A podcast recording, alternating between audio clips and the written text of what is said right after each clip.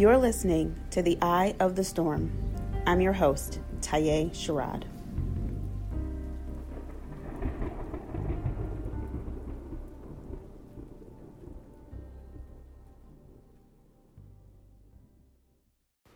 If you decide to pursue your degree in higher education, one of the first classes that you'll take is the history of higher education.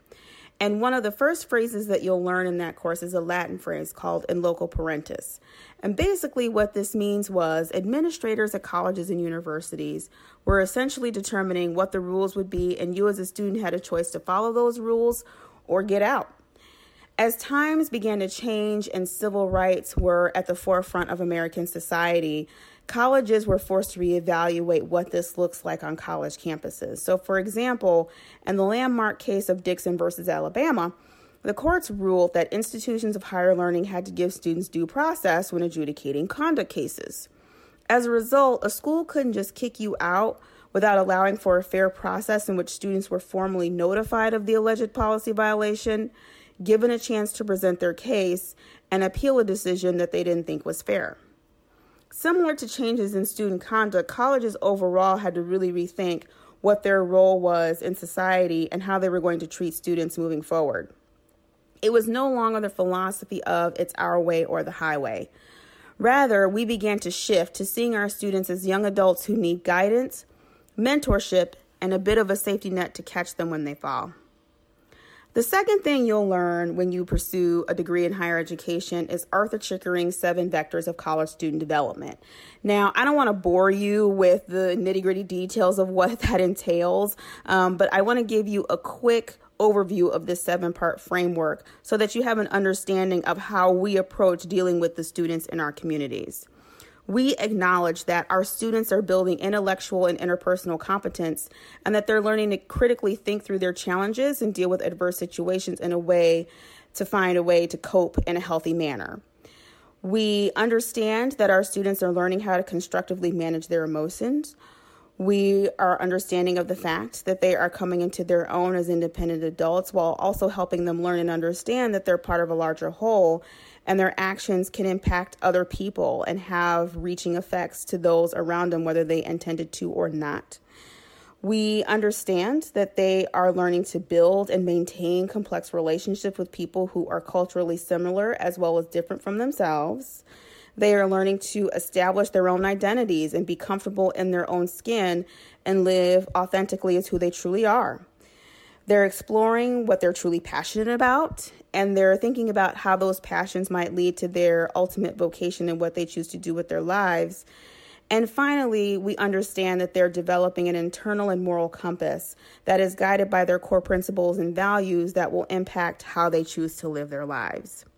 Now, of course, our students have been doing some of this work while they're in high school. However, college poses a different set of challenges, as well as more autonomy, so that students have a chance to navigate through life situations and make meaningful decisions for themselves.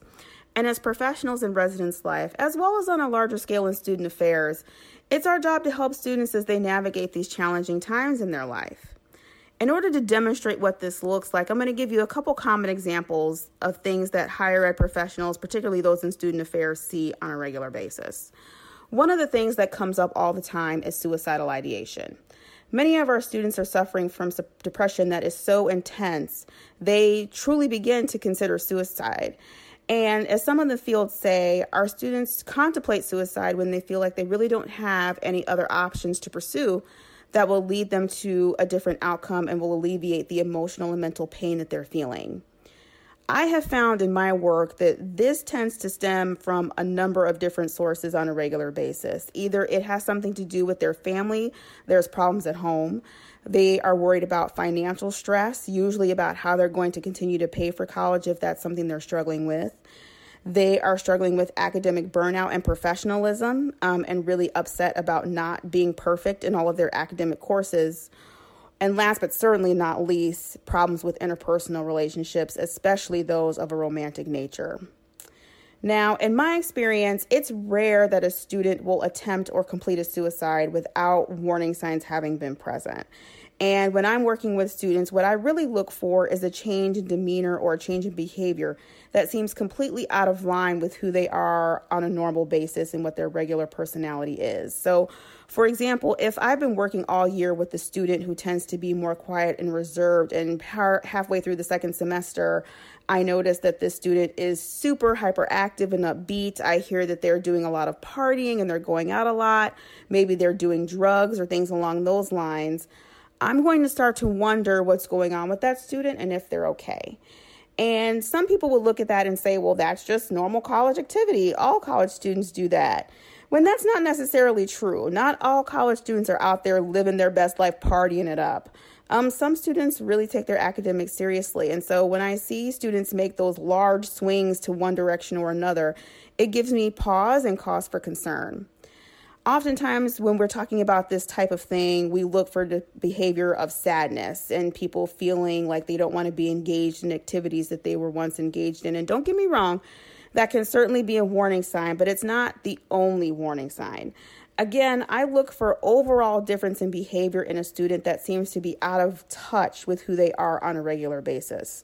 And if I see this, I may approach that student and ask them how they're doing um, and let them know that I'm a little bit concerned about them given what I've seen or what I've heard over the past couple of weeks.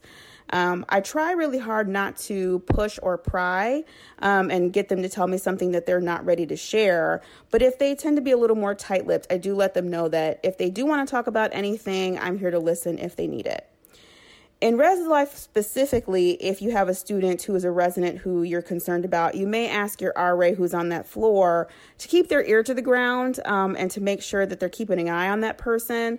Um, again, this is a team effort, and a lot of the times the RAs are really the ones that, if something's wrong, they're usually going to be the ones who catch it first um, because other people on the floor might say something to them, and then they can bring that to your attention so you can do something about it if need be. Intimacy in relationships is the other thing that is very common in higher education that tends to cause challenges for students as they're working through these seven vectors of development. Um, and we see challenges in terms of young women who feel as though they've been tossed aside and used by young men who are no longer interested in being committed to one person.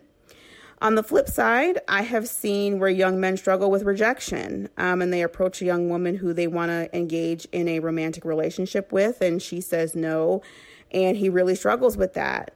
Um, as they go through these trials and tribulations, it does take a harrowing toll on them um, mentally and emotionally. And at that point, what they need us to do is to be there just to help them and support them and really listen most of the times, is what they're looking for.